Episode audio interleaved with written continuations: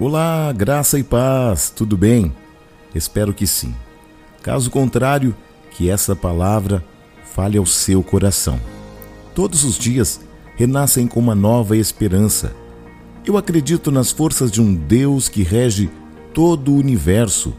Ele é o meu mestre, minha luz, meu caminho, minha verdade. Ele é minha vida.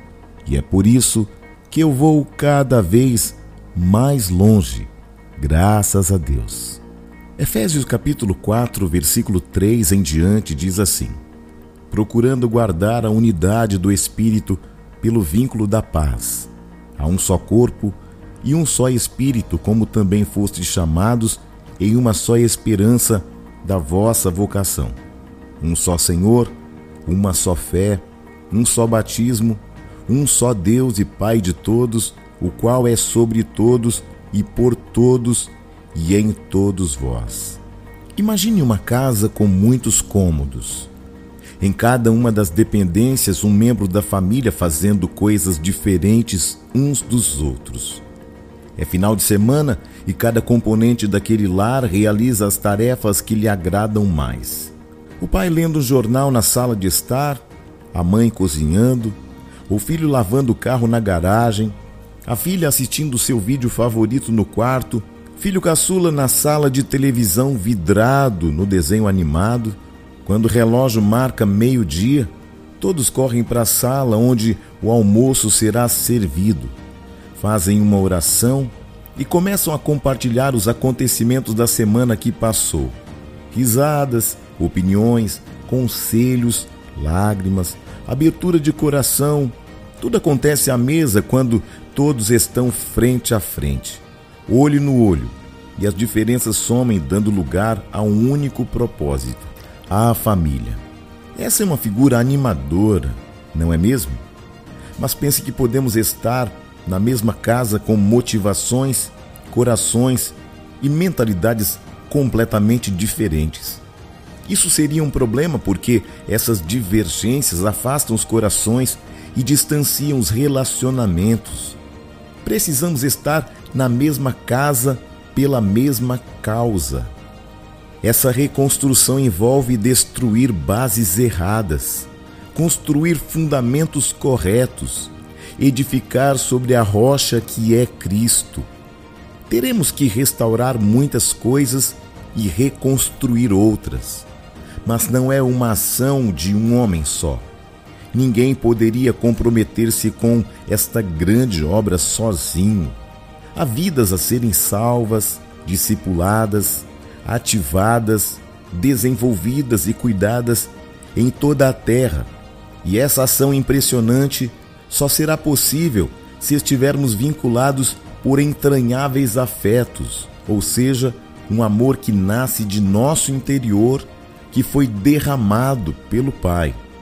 A igreja não é hierárquica, ela é orgânica, ela é horizontal. Somos iguais diante de Deus. Porém, com funções diferentes. Talvez em frentes opostas, mas jamais divergentes. Não existem áreas melhores ou piores. Uma igreja dentro apacentando e outra fora evangelizando. Todos estamos no mesmo coração, num só batismo, num só Senhor, numa só voz, bradando o nome que está acima de todo nome: Jesus Cristo. Aliás, você já recebeu a Jesus em seu coração? Saiba que a partir de agora, você não tem mais uma identidade individualista. Você acaba de receber uma identidade corporativa.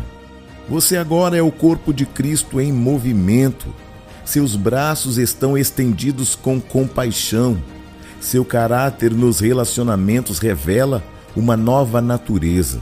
Seus olhos levam perdão e suas obras são frutos que revelam a sua fé.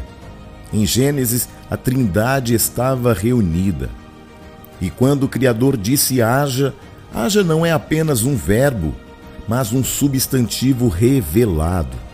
É o Verbo que se fez carne e habitou entre nós.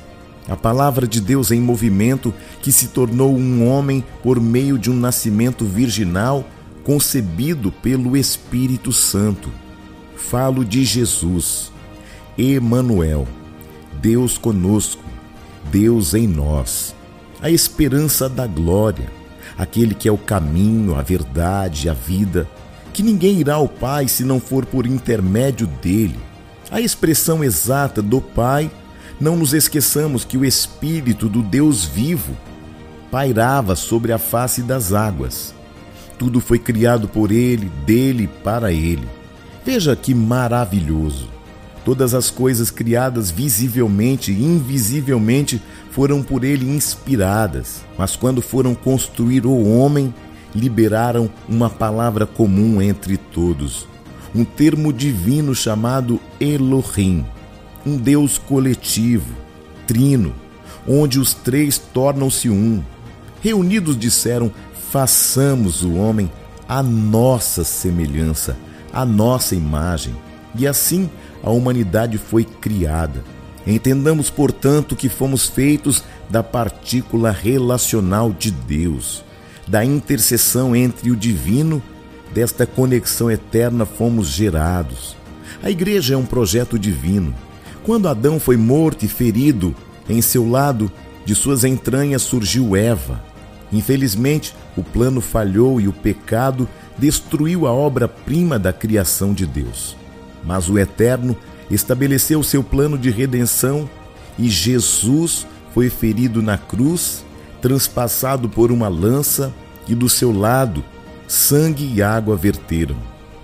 Naquele momento nascia a igreja, uma adjuntora idônea, carne de sua carne, ossos de seus ossos. Seria seu corpo e ele seria a cabeça. Por isso estamos sendo desenvolvidos até alcançarmos a estatura de varão perfeito, nos tornando sua imagem e semelhança por meio da fé, ao resgatar o que o pecado destruiu.